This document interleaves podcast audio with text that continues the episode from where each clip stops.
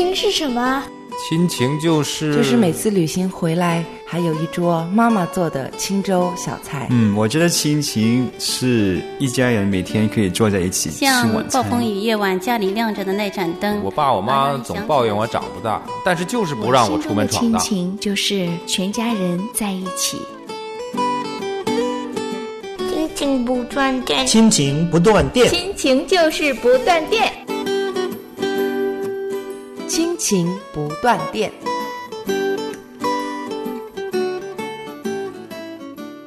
亲情的家人们好，我是安好，欢迎大家收听我们今天的 We Talk。大家好，我是程明。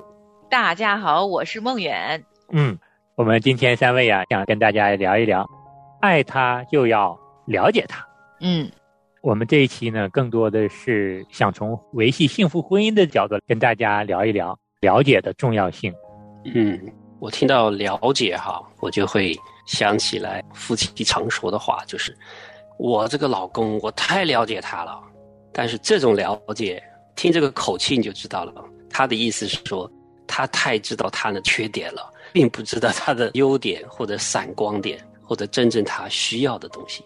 这里我们要说的是，了解他、认识他，能够增加夫妻的感情和亲密感。是，嗯、我们要聊的是，爱他就要了解他。你知道让我想到一句什么口头禅吗？几年前我就听过的，就是我们是因了解而分开，就是太了解了之后就觉得太失望了，是吧？对呀、啊，就是有一段时间，这是一个离婚的一个理由。为什么离婚很和平我们就分手了？为什么会分手呢？因为我们彼此了解，所以分手了。嗯，可能在恋爱的时候，大家都没有彼此更深的了解，而到了进入婚姻之后呢，发现，比如说他的很多的想法呀，我不了解，他很多的价值观呢跟我也不一样，种种吧，都跟我想象的不一样，那么忍无可忍的时候就分手了。其实这都是阻碍我们婚姻幸福的这样的一个障碍。那我们说的了解呢，是从更深的角度去了解配偶，不仅了解配偶他的优点、缺点，也了解配偶他的情绪状态等等等等。当我们对一个人有这些全方面的了解的时候呢，我们才能够生出对这个人更深的亲密感。说到这儿呢，我们也跟大家轻松一下，我们来做一个小测试。这个测试呢是选自《幸福的婚姻》这本书，大家可以把它当做一个小游戏来看。这个小游戏呢是测试我们对配偶的了解的程度。这里呢有二十个问题，每个大家听过之后呢，如果你都有确切的答案，或者说你的回答是肯定的，你就记一分；如果说这个问题问出来呢，你没有答案，或者是你的答案是否定的，那么记零分。二十个问题回答完之后，记录下来你有多少分，然后依据最后的得分。来测试我们跟配偶之间的了解程度。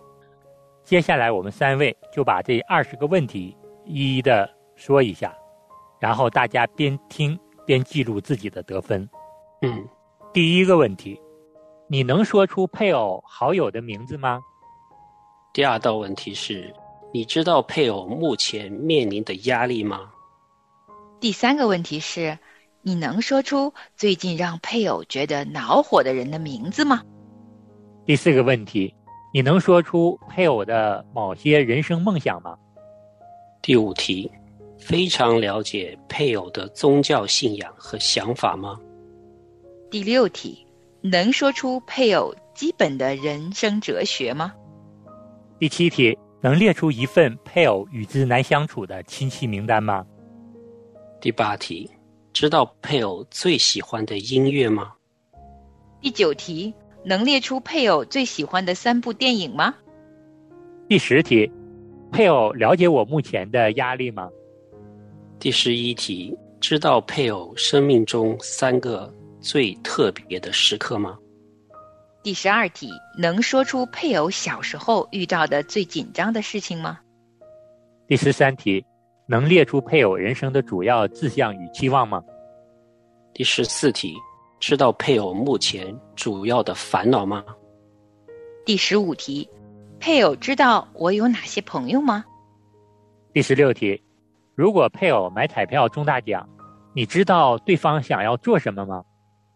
第十七，能详细说出第一次遇到配偶时的印象吗？第十八题，会定期询问配偶世界中正在发生的一些事情吗？第十九题，你觉得配偶很了解你自己吗？第二十题，配偶了解我的期望与志向吗？嗯，这二十个题目呢，我们三位跟大家已经一一的说了一下啊。我相信呢，大家可能边听这些问题的时候呢，你自己已经做了一些得分的标记啊。你就知道了大概得多少分。那这个分值呢，给大家这样的一个解释啊。如果说你的得分在十分或十分以上，表明你们的婚姻是很牢靠的。就配偶的日常生活、期望、恐惧与梦想而言呢，在你的脑海中啊，都有一个清晰的认识，有一个清晰的了解。你知道你配偶对一些事情哪些是喜欢的，哪些是有烦恼的。如果你的得分呢在十分以下，这说明你们婚姻呢在亲密程度上还有一些地方是需要改善的。也许呢，你从未有时间认真的思考过，想要了解你的配偶，也可能是结婚这么多年，你们的生活中啊发生了一些很大的变化，你对你配偶的认知呢还停留在之前的程度上，没有增加新的了解。这说明呢，你们的亲密程度啊还有待改进。如果你们再加多一些了解，你们的婚姻关系会更牢靠。嗯，这个大家打完分之后有一个印象哈，这些问题其实都问的挺好的，都是作为丈夫或者是妻子都应该了解的事情，对对方的了解。我觉得就是一面镜子吧，让我们去看一下，哎，我们是不是对我们的配偶在。了解上有一些缺乏呢，在这里有一点陈敏特别有感受的，就是对对方的情绪的了解。十四条，他说知道配偶目前的烦恼哈，这点陈敏花了很多年才知道的，才了解的。嗯，以前吧，陈敏是不管的，我不管我太太她的当时的情况和她的情绪是怎么样子的，我不知道。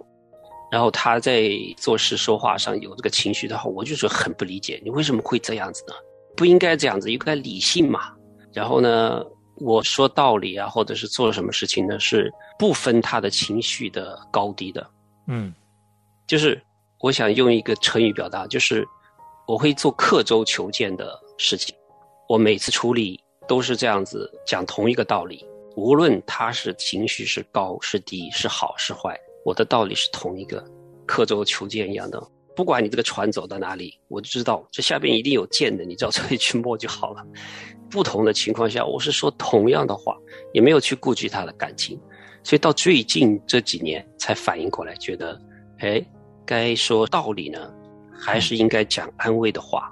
所以呢，现在对他的情绪是有一点敏感度，就是了解是要一定的深度的。我们的男士们可能会常常犯这样的错误，只要我们的妻子向我们倾诉的时候呢，我们给的安慰的理由可能都是一样的，嗯，并没有深入的了解。他向我们陈述不同的问题呢，他们表达背后的情绪也是不一样。就想到之前一个笑话啊，说这个一对恋人处朋友的时候，呃，女朋友说：“哎呀，我头疼。”男朋友说：“喝点热水。”女朋友说：“哎呀，我胃疼。”男朋友说：“喝点热水。”然后女朋友说：“哎呀，我胳膊疼，喝点热水。”对，就是并没有深入的了解，给了千篇一律的一个回答。我以前就是这样，所以我说刻舟求剑呢。我就在个船上画好了，我每次都照着这个标签做的，不根据他的情况而去改变要说的话。其实他们在说的时候是要你倾听，还有你的安慰，并不需要听你的道理。嗯。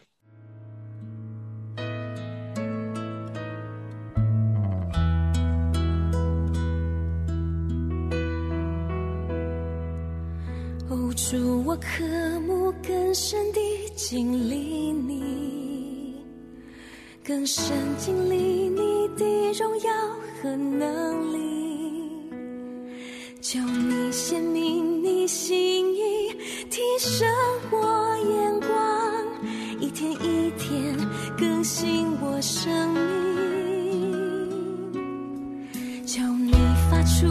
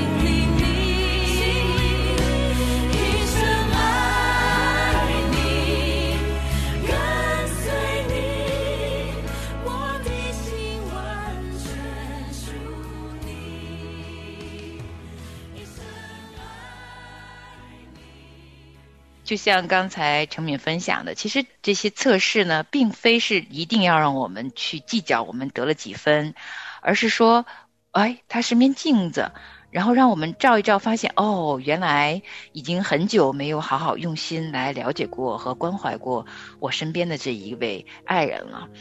有的时候也是因为妻子嘛累了以后，她很想要得到丈夫的安慰，然后她才有心情去关爱和了解 那么深层的东西。因为这些问题当中有许多其实是蛮深的，像他会问人生梦想、人生哲学、人生志向，这其实都是非常大的事情，他是需要安静，并且尝一尝聊聊天，甚至于可能要两个人。喝个小酒才能聊出来的话题，那我相信他是可能需要一个很特别的夫妻两个人的一个相对安静，然后很关注、完全投入对方的谈话过程中，才能了解的一些很深度的一些问题。我觉得就是有的时候你现实好像做不到这么好嘛，但没关系，我觉得自己跟自己比嘛，可能下个月我们再彼此问一下。或许自己心中就有个答案，多了那么一点点都是进步啊。是，刚才蒙眼说到了关键一点啊，夫妻间彼此的深度的了解是需要有机会的，也就是说两个人真的是要有一定的机会，或者是没有机会也要创造一些合适的机会，让两个人真的能够安静的下来聊聊天儿、说说话，加深彼此的了解。那如果说没有这样彼此亲密的机会的时候呢，深入的了解呀。也不能很好的做到了，呃，前一段呢，我们也看到网友总结出来当下最流行的夫妻关系是什么样的。安好也读一下，大家也对照对照，看看我们现在的夫妻关系是不是这样的。第一条，有事儿说事儿，没事儿不联系。第二条，手机就是爱人，没有节日。第三条，外人面前好夫妻。回家之后好邻居。第四条，白天基本不打电话，晚上回家基本不说话。第五条，没啥关心的，也没啥沟通的。第六条，同屋不同房，同房不同床，同床不同被，同被背靠背。第七条，最后的最后，还会让我觉得爱一个人也就是这样吧。嘿。像打油诗一样的还押韵的哈，但是大家都听得出来了，这不是我们夫妻关系想经营成的样子。是听上去觉得好笑，真正的身临其境的话也笑不出来哈。嗯，还是有点痛心的，没有机会在一起陪伴聊天，陈敏就看到一种无奈。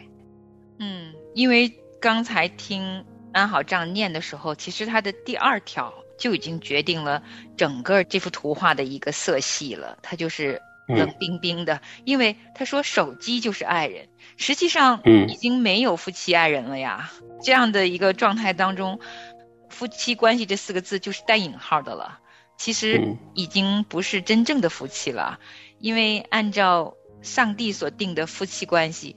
那就真的是你中有我，我中有你，彼此就是彼此的爱人，而不是中间有个第三者，名字叫手机。对，第三者，对吧？那当然，你很多人现在在一个床上睡觉，可是呢，每个人的床头放的都是手机，对吧？其实就像那个第七条，可能最后还要再加一个手机对手机，那个图画更写实一点了。这现实生活就是这样的。其实想象是挺冰冷的，至少很灰色的一个色调。嗯，这样的家，哪还有家的影子呢？其实这就像是一个过日子，过得很冷冰冰的吧。我觉得就是那个亲密感几乎就荡然无存的一个图画。但是很多的时候，人已经习惯了，习以为常了。如果能够感受到冰冷。感受到他的灰色，感受到他失去了爱，感受到心痛，我觉得这还有救。嗯嗯，怕的是在这种日子中已经麻木了，而且大家就流行这样过日子。况且能这样过下去的夫妻还是好夫妻呢？因为第三条说了嘛，在外人面前这都是好夫妻的样子。如果当事人也这么觉得，哎呀，这样挺好，不许改变，我觉得这才是真正真正的要命的地方啊。嗯。有的时候呢，我们也想这样的一种现实情况。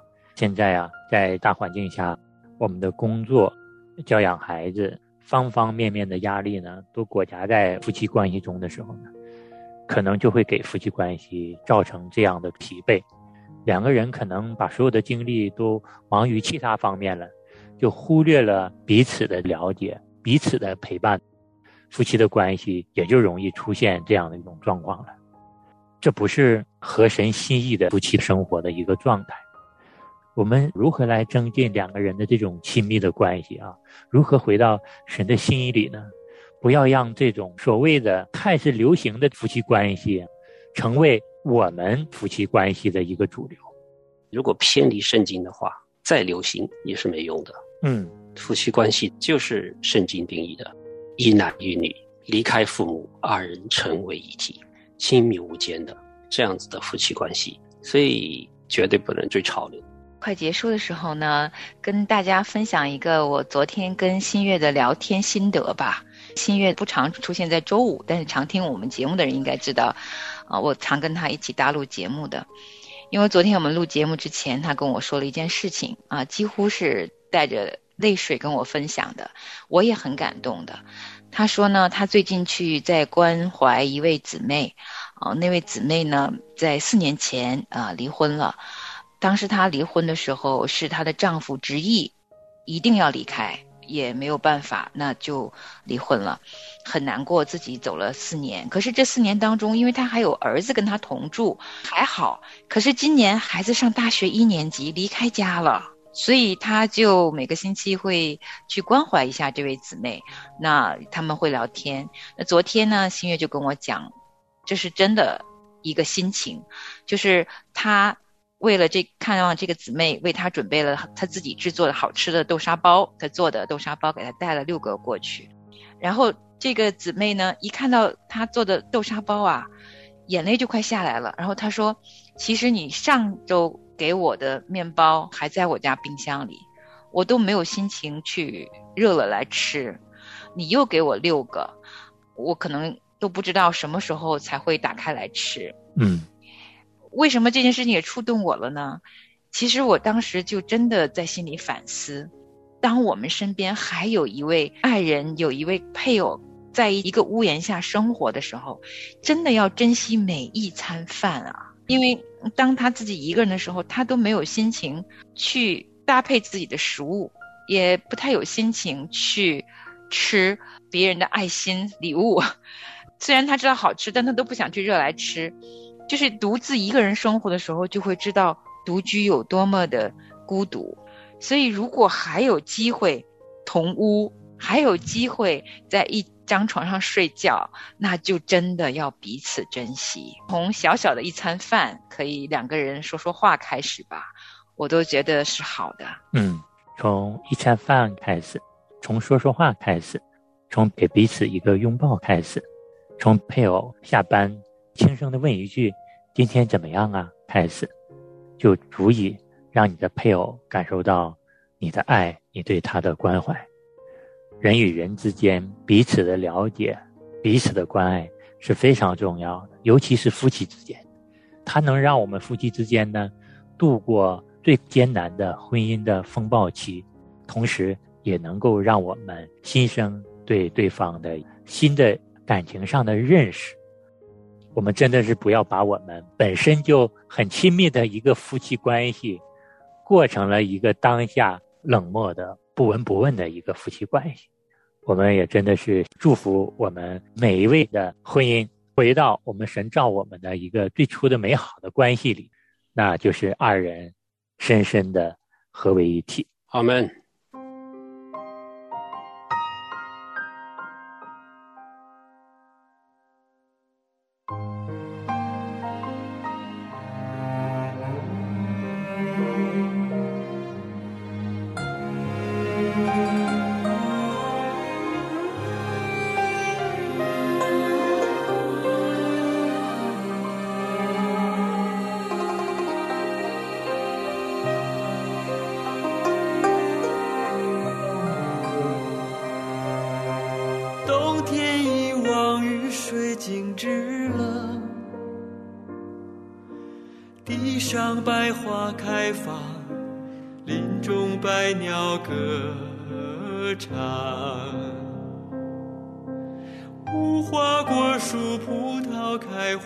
方向。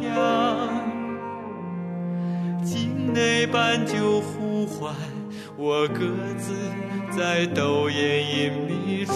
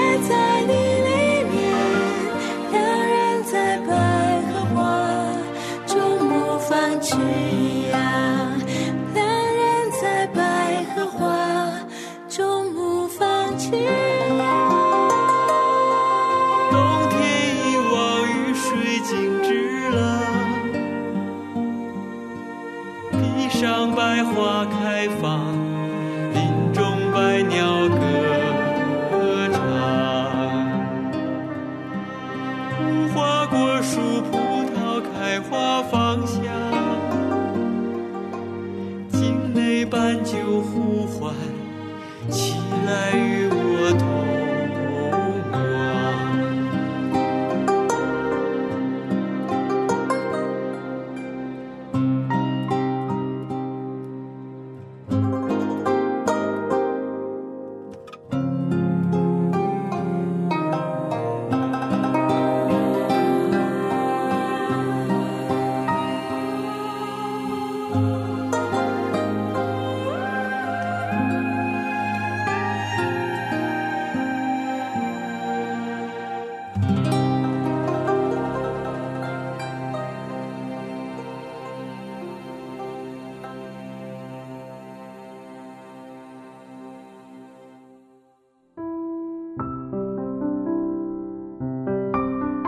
亲爱的听众朋友，现在您正在收听的节目是由良友电台为您制作的，每周一到周五播出的亲情不断电，欢迎您与我们联络。我们的电子邮箱地址是 q i n q i n g at l i a n g y o u dot net 就是亲情在良友网，感谢您收听我们今天的节目。愿上帝赐福给您和您的家人。我们下次节目再会。